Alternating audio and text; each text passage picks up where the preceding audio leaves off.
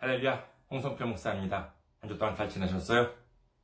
저는 현재 일본 군마현에 있는 이카호 중앙교회 그리고 세계선교 군마교회를 섬기고 있습니다. 그리고, 어, 그리고 어, 저희 교회 홈페이지 알려드리겠습니다. 저희 교회 홈페이지는 www.ikahochurch.com이 되겠습니다. www.ikahochurch.com 이곳으로 오시면 저희 교회에 대한 안내 말씀, 그리고 주일 설교 말씀을 들으실 수가 있습니다. 아, 그리고 또한 주일 설교 말씀은 동영상 사이트 유튜브를 통해서 여러분들께서 시청하실 수가 있으시고, 아, 그리고 팟캐스트와 팟빵을 통해서도 여러분들께서 음성으로 들으실 수가 있습니다. 그리고 교회 메일 주소 알려드리겠습니다. 교회 메일 주소는 이카호처치 골뱅이 gmail.com이 되겠습니다. 이카호처치 골뱅이 gmail.com 이곳으로 메일을 보내주시면 제가 언제든지 직접 받아볼 수가 있습니다. 다음으로 어, 지난주에 또 귀하게 선교 후원으로 섬겨주신 분들이 계십니다. 아, 장희석님, 신시옥님, 황석님, 김유미님, 김재원님, 김경준님, 문현모님, 형남식님, 김종호님, 경산 한빛교회님, 그리고 주님 사랑합니다. 님께서 귀하게 선교 후원으로 섬겨 주셨습니다.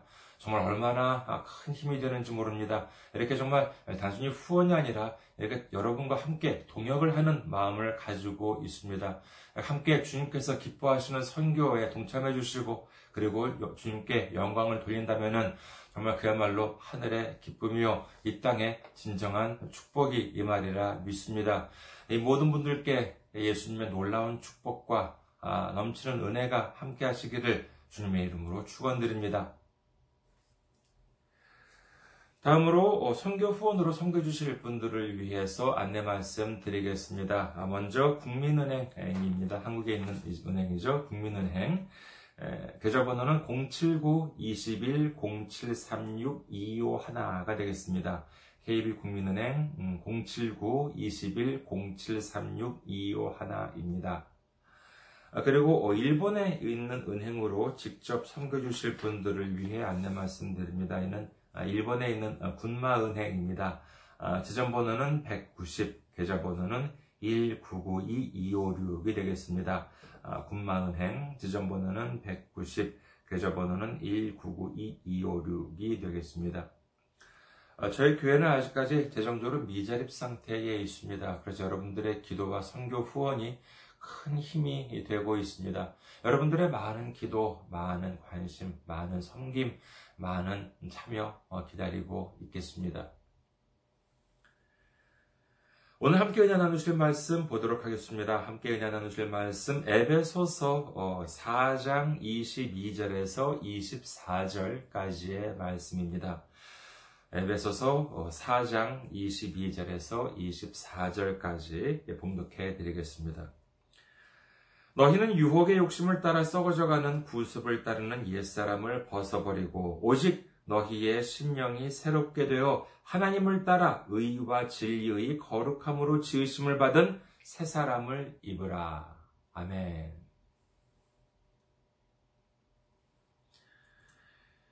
할렐루야. 주님 사랑하시면 아멘 하시기 바랍니다. 아멘. 오늘 전 여러분과 함께 지난주에는 부활절을 맞이해서 어, 새롭게 되는 행실, 새롭게 되는 행실이라는 제목으로 은혜를 나누고자 합니다. 예수님께서는 지금으로부터 2000년 전에 이 땅으로 오셨습니다. 그 최대의 목적은 무엇이었습니까? 예, 십자가에 달리시기 위해서라고 어, 할 수도 있습니다. 그것이 틀린 것은 아닙니다. 하지만 예수님께서 십자가에 달리시기만 해서는 아무것도 해결이 안 됩니다. 이게 무슨 뜻이냐? 자, 요한 1서 2장 2절을 보도록 하겠습니다. 요한 1서 2장 2절. 그는 우리 죄를 위한 화목 제물이니 우리만 위할 뿐 아니요 온 세상의 죄를 위하심이라. 아, 우리는 우리의 죄로 인하여 하나님과 우리는 너무나도 멀어지고 말았습니다. 하나님과 멀어졌다라고 하는 것은 구원과도 멀어졌다라고 하는 뜻입니다. 우리는 이대로라면 선택의 여지 없이 지옥으로 떨어질 수밖에 없는 운명이었습니다. 그러나 예수님께서는 이와 같은 하나님과 우리 사이를 회복시켜 주시기 위해서 화목제물로서 이 땅에 오셨습니다. 그렇다면 하나님께 바쳐지는 제물로 오셨다는 것인데 이 하나님께 바쳐지는 제물의 특징이 있습니다. 그것이 무엇입니까? 이는 구약에서 보면은요 모든 제물 하나님께 바쳐지는 모든 제물은 하나님 재단 앞에서 죽어야만 했습니다. 살에서 펄떡펄떡 뛰는 짐승들을 하나님 앞에 그대로 바치는 것이 아니라 재단 앞에서 그 몸을 찢음으로 인해서 하나님께 바쳐졌던 것입니다. 이처럼 예수님도 채찍에 맞으시고 피범벅이 되신 채로 십자가에서 못 박혀 죽으셨습니다. 이는 우리가 지은 죄에 대한 형벌을, 우리가 받아야 마땅한 죽음의 형벌을 대신해서 받아주시는 줄 믿으시기를 주님의 이름으로 축원합니다. 하지만 이것만으로는 끝이 아닙니다. 예수님께서 우리를 대신해서 형벌을 받으셨다면 이로 인해서 하나님께서 무엇을 해주셔야만 되느냐? 용서를 해주셔야만 됩니다. 아무리 예수님께서 우리가 받아야 할 형벌을 대신 받아주셨다 하더라도 하나님 앞에서 용서를 받지 못했다면 아무런 소용이 없게 되고 마는 것입니다. 그러나 하나님께서는 화목제물로 세우신 예수님을 기뻐 받아주셨습니다. 우리를 대신해서 형벌을 받아주신 예수님을 통해서 우리의 죄를 모두 용서해 주셨습니다. 그렇다면 그 사실을 어떻게 알 수 있겠습니까? 그렇습니다. 그 증거가 바로 부활인 것입니다.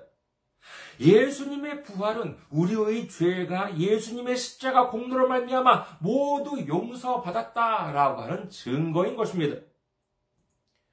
이제 예수님의 부활로 인해서 우리가 우리를 대신해서 우리가 받아야 할 형벌을 모두 받아주신 예수님을 우리가 구주로 영접하고 우리가 예수님을 믿기만 하면은 예수님의 십자가를 믿기만 하면은 예수님의 보혈의 능력을 믿기만 하면은 예수님의 십자가 공로로 말미암아 우리의 모든 죄가 용서받고 구원받아서 하나님 아버지의 나라 천국 백성으로 인정받을 수 있게 되었습니다. 그러니까 예수님께서 2000년 전에 오셨던 최대의 이유는 바로 이 부활을 위해서 하나님 앞에서 우리의 모든 죄를 용서받기 위해서 오셨다라고 하는 것을 믿으시기를 주님의 이름으로 축원합니다. 우리도 장차 때가 이르게 되면은 부활을 하게 됩니다. 그러나 엄밀히 말하자면은요, 이 부활이라고 하는 것은 하나님을 믿고 예수님을 믿는 사람에게만 있는 것은 아닙니다. 요한계시록 20장 13절에서 아, 15절을 보시겠습니다. 요한계시록 20장 13절에서 15절 바다가 그 가운데에서 죽은 자들을 내주고 또 사망과 음부도 그 가운데에서 죽은 자들을 내주매 각 사람이 자기의 행위대로 심판을 받고 사망과 음부도 어, 불못에 던져지니 이것은 둘째 사망 곧 불못이라 누구든지 생명책에 기록되지 못한 자는 불못에 던져지더라. 가끔 보면은요 이렇게 우리가 죽으면은 모든 것이 다 끝나는 줄 아는 분들이 계십니다. 그래, 뭐 구원을 못 받을 바에야 아, 죽고 나면 모든 것이 다 사라지거나 하면은 그나마 다행일지도 모릅니다. 하지만 죽으면 모든 것이 다 끝난다. 모든 것이 다 사라진다라고 하는 기록은 성경 어디에도 없으며 오히려 사망 뒤에 있을 심판에 대해서 성경은 반복적으로 기록되고 있습니다. 하나님으로부터 선택받은 백성이든 아니든 부활은 합니다. 그러나 선택받은 백성, 어린 양의 생명책에 기록된 사람이 아니라면은 그들은 예수님의 십자가 공로를 믿지 않는 사람들이기 때문에 자신의 죄로 인하여 영원히 불이 꺼지지 않는 불못에 던져지고 말게 되는 것입니다. 반면에 예수님의 십자가 공로를 믿는 사람들의 부활은 어떨까요? 요한계시록 19장 9절에는 다음과 같이 기록합니다. 요한계시록 19장 9절. 그에게 빛나고 깨끗한 세마포 옷을 입도록 허락하셨으니 이 세마포 옷은 성도들의 옳은 행실이로다 하더라. 예수님의 피로 구원받은 하나님의 백성은 모든 죄가 사함을 받아 하나님께서 주시는 빛나고 깨끗한 세마포를 입게 된다고 하는데 이 세마포는 성도들의 옳은 행실을 상징한다라고 성경은 기록합니다. 그렇다면 여기에 기록된 이 옳은 행실이란 무엇일까요? 이는 부활의 근본 의미를 생각해 보면 답을 알 수가 있습니다. 부활이라고 하는 것이 무엇이냐? 이 부활이라고 하는 것은 오래된 것을 버리고 새로워지는 것을 의미한다라고 할 수가 있겠습니다. 바로 이 새로워지는 것, 이것이야말로 옳은 행실이라고 할 수 있는 것이지요. 고린도 후서 5장 17절, 그런 즉 누구든지 그리스도 안에 있으면 새로운 피조물이라. 이전 것은 지나갔으니, 보라, 새 것이 되었도다. 우리는 새 것이 되어야 합니다. 자, 그렇다면 새 것이 되기 위해서는 이 새로운 피조물이 되기 위해서는 어떻게 해야 되느냐 하면은 이는 이전 것을 보내야 합니다. 이전 것이 지나가지 않고서는 이전 것을 보내버리지 않고서는 새 것을 얻을 수가 없기 때문인 것입니다. 그러나 많은 사람들은 어떻습니까? 많은 사람들은 이전 것들을 고집합니다. 이전 것을 놓지 않으려고 합니다. 이렇게 되면 어떻게 됩니까? 아무리 몇 년, 몇십 년 교회에 다녀봤자 무슨 소용이에요? 아무런 변화도 일어나지 않습니다. 그렇다면 우리는 어떻게 해야 새로워질 수 있겠습니까? 오늘은 이 점에 대해서 한번 생각해 보고자 합니다. 우리는 어, 우리 몸의 여러 어, 부분으로 어, 많은 것들을 받아들이죠. 우리 몸의 많은 기관들을 통해서 많은 정보들을 느낍니다. 눈으로도 보고, 귀로도 듣고, 코로 냄새를 맡고, 입으로 맛을 보고, 피부로 이렇게 뭔가 촉감을 느끼기도 하죠. 이를 이제 오감이라고 하죠. 시각, 청각, 뭐 후각, 미각, 촉각 이렇게 이제 가지고 오감 이렇게 이제 합니다만은 예, 그렇다면 여기서 가장 변화를 꺼려하는 감각은 어느 감각일까요?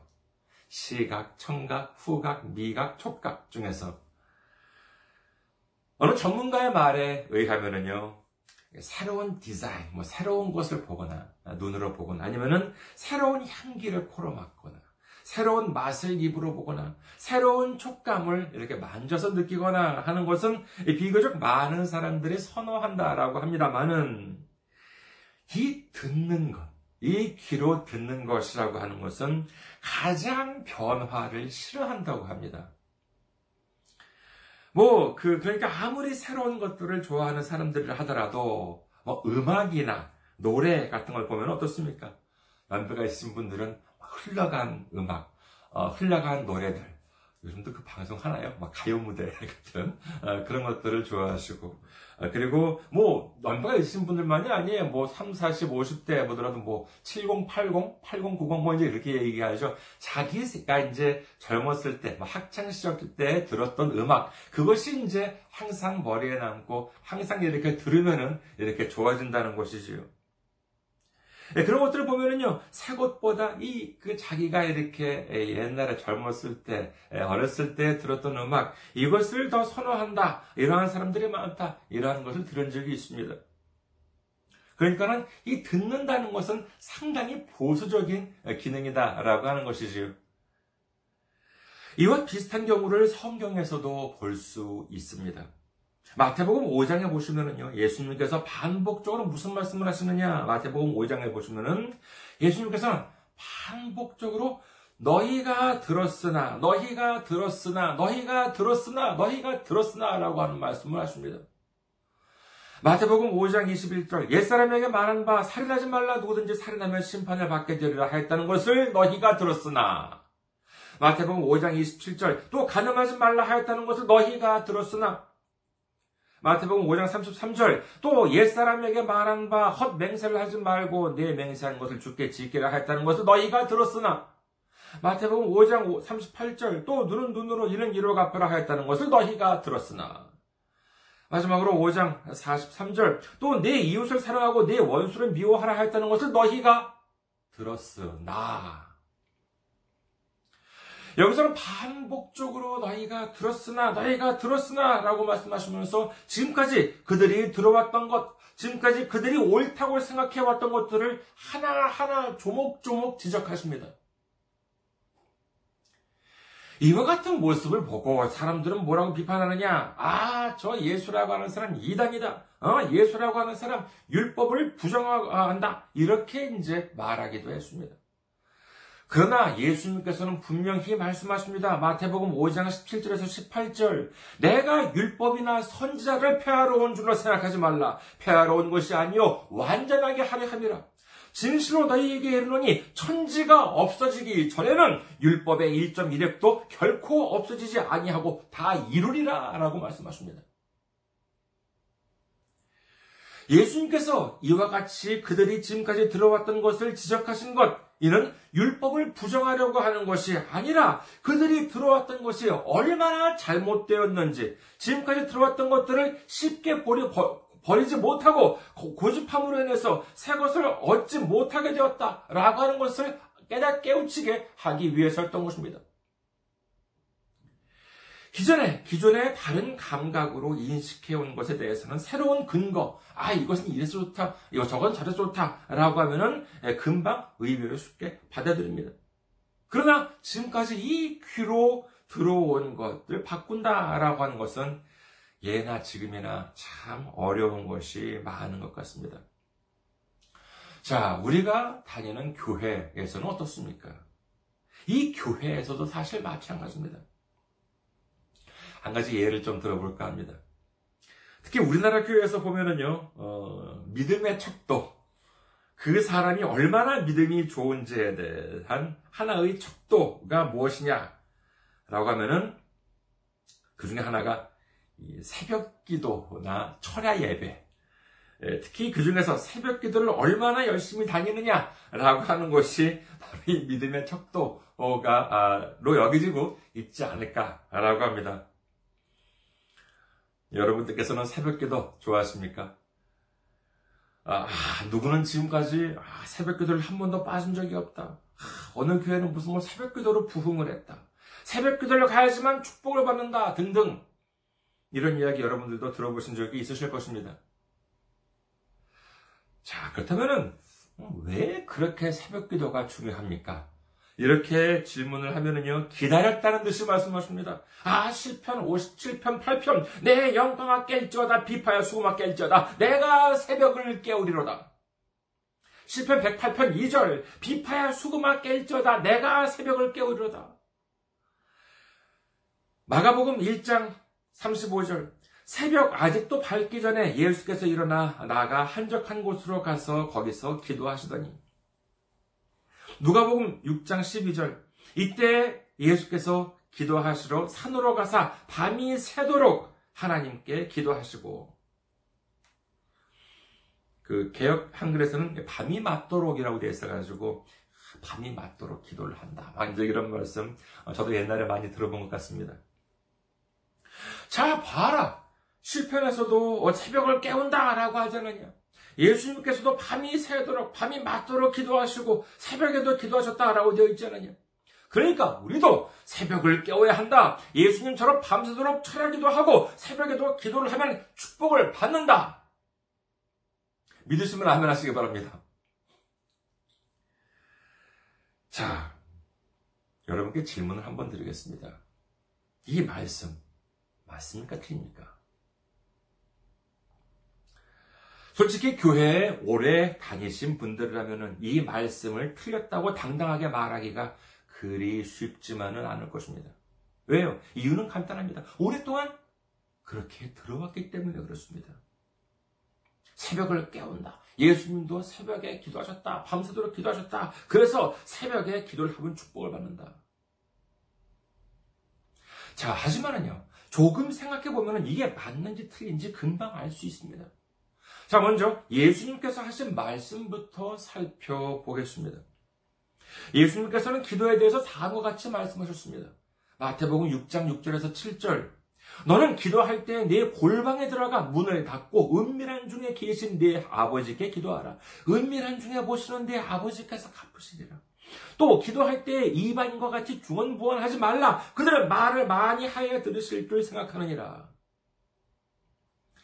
주님께서 말씀하시기를 자 기도할 때 남들이 보는 앞에서 큰 소리로 막 기도하지 마 그러지 말고 뭐 방에 가가지고 혼자 기도해 그러면 하나님께서 다 들어주시고 다 이루어 주실 거야 그리고 했던 말또 하고 했던 말 또 하고 뭐 그런 식으로 뭐 길게 기도하려고 애쓰지 마. 어? 뭐 남들은 뭐 그렇게 기도를 기도를 많이 해야지만 말을 많이 해야지만 하나님께 듣는 줄 알아. 하지만 그렇지가 않아. 기도 그렇게 하지 마. 이렇게 예수님께서는 기도하는 방법에 대해서 우리에게 말씀해 주셨습니다. 자, 그렇다면 질문을 드리겠습니다. 예수님께서는 새벽에 기도를 해야 하나님께서 더 잘 들어주신다라고 하는 말씀을 하신 적이 있습니까? 없습니까? 예, 적어도 제가 가지고 있는 이 성경에는 그와 같은 말씀 말씀하셨다라고 하는 기록을 찾을 수가 없습니다. 하지만 예수님도 밤새도록 기도하셨다면서요. 새벽에 기도하셨다면서요. 예, 그렇습니다. 성경에 기록되어 있는 점을 부정하려는 것이 아닙니다. 그러나 예수님은 분명히 말씀하십니다. 요한복음 14장 21절. 나의 계명을 지키는 자라야 나를 사랑하는 자니 나를 사랑하는 자는 내 아버지께 사랑을 받을 것이요 나도 그를 사랑하여 그에게 나를 나타내리라. 예수님께서는 예수님의 말씀을 지키는 자라야 예수님을 사랑하는 자요. 하나님 아버지로부터 사랑을 받는다라고 하셨지. 예수님을 따라하는 자, 예수님이 흉내를 내라고는 하지 않으셨습니다.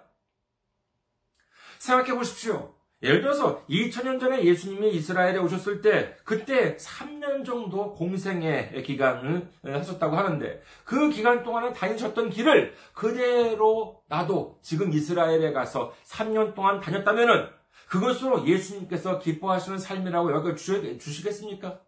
아니에요. 그렇지가 않습니다. 오히려 비록 이스라엘과는 멀리 떨어진 곳이지만은 내가 지금 살고 있는 이곳에 살면서 일본이나 한국이나 내가 지금 이곳에 살면서 성경을 통하여 말씀해 주신 이 하나님의 말씀, 예수님의 말씀에 순종하면서 이 예수님 말, 마음을 가지고 우리 이웃에게 작은 선을 베풀었다면 그것이야말로 예수님으로부터 큰 칭찬을 받는 일인 줄 믿으시기를 주님의 이름으로 축원합니다. 우리가 해야 할 것은 단순히 예수님을 따라하고 예수님이 하신 일을 흉내내는 것이 아니라 예수님의 계명을 지키고 예수님의 말씀을 지키는 것이다라고 하는 사실을 믿으시기를 주님의 이름으로 축원합니다. 그리고 내가 매일 아침 새벽 기도를 드리면서 내가 새벽을 깨우리로다. 내가 하나님께 찬양을 드리고 하나님께 기도를 드리면서 새벽을 깨우리로다. 라고 하면서 이것이야말로 성경의 가르침이다. 라고 한다면 이것이 맞습니까? 틀립니까? 이 질문 역시 교회에 오래 다니신 분들이라면 이 말씀을 틀렸다고 당당하게 말하기가 그리 쉽지만은 않습니다. 그 이유도 마찬가지예요. 실제로 그렇게 오랫동안 많이 수도 없이 들어왔기 때문에 그렇습니다. 자, 여러분.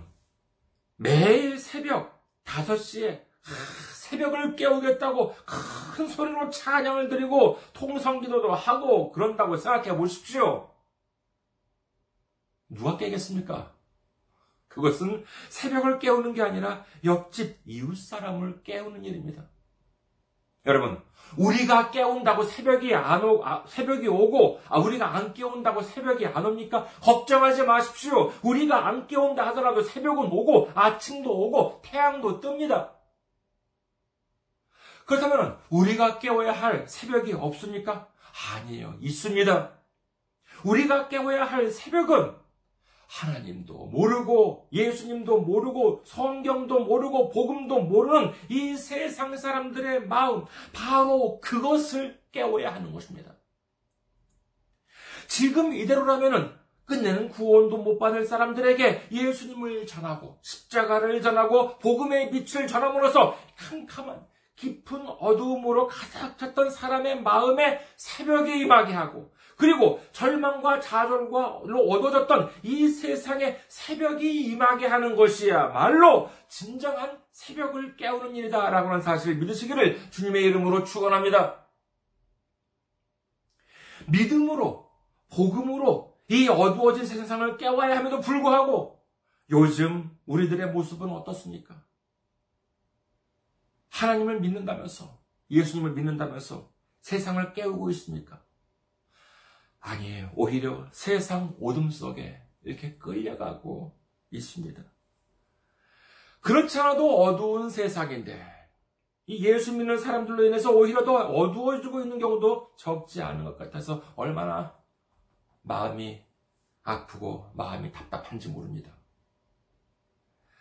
이런 모습을 보면요, 세상 사람들이 우리들을 어떻게 생각하겠습니까? 불과 며칠 전에 이제 페이스북을 통해서 보니까는 어떤 목사님께서 어, 전도를 하시는데 그렇게 어려움을 많이 겪으셨다고 합니다. 이분 말씀에 의하면요, 여러 명에게 복음을 전하셨는데, 모두가 그 교회에 대한 반감이 얼마나 많은지, 그 반감이 지나쳐가지고 거의 뭐 증오하는 수준이었다고 합니다. 그 이유가 무엇이겠습니까? 마귀 사탄이 전도를 방해해서요? 예, 뭐 그럴 수도 있겠지요. 하지만 우리 스스로의 모습도 한번 살펴보아야 하지 않을까 합니다. 우리의 믿음이, 우리의 모습이 진정 성경적이었는지, 진정 새로워지고 있었는지를 한번 살펴보아야 합니다. 우리는 새로워져야 합니다. 그렇다면 무엇으로 새로워져야 하겠습니까? 로마서 10장 17절. 그러므로 믿음은 들음에서 나며 들음은 그리스도의 말씀으로 말미암았느니라. 우리는 이 가장 변화를 거부하는 이 귀부터 먼저 새로워져야 합니다. 그렇다면 무엇으로 이 귀를 새롭게 할 수 있겠습니까? 그렇습니다. 그리스도의 말씀, 바로 이 성경 말씀으로 우리의 귀를, 우리의 마음을 새롭게 해야 하는 줄 믿으시기를 주님의 이름으로 축원합니다. 오늘 말씀을 다시 한번 보시겠습니다. 에베소서 4장 22절에서 24절. 너희는 유혹의 욕심을 따라 썩어져 가는 구습을 따르는 옛사람을 벗어버리고 오직 너희의 심령이 새롭게 되어 하나님을 따라 여의와 진리의 거룩함으로 지으심을 받은 새 사람을 입으라. 우리가 우리 몸을 씻지 않고 내버려 두면 더러워지듯이 우리 마음도 씻지 않고 내버려 두면 나도 모르는 사이에 유혹으로 더러워지고 욕심으로 더러워지게 됩니다. 그러므로 우리는 이 들음으로 깨끗해져야 합니다. 하나님 말씀으로 새롭게 되어야 하는 줄 믿으시기를 주님의 이름으로 축원합니다. 이제 부활절을 맞이해서 우리는 옳은 행실, 새롭게 되는 행실을 통해서 이 그리스도의 말씀, 하나님의 말씀으로, 이 성경 말씀으로 새롭게 되어야 합니다. 그리고 의와 진리의 거룩함으로 받은 이 새 사람으로 새 사람을 입음으로 말미암아 새로운 피조물로 거듭나서 어두움을 물리치고 이 세상에서 진정한 새벽을 깨우는 우리 모두가 되시기를 주님의 이름으로 축원합니다. 감사합니다. 항상 승리하시고 건강한 모습으로 다음 주에 뵙겠습니다.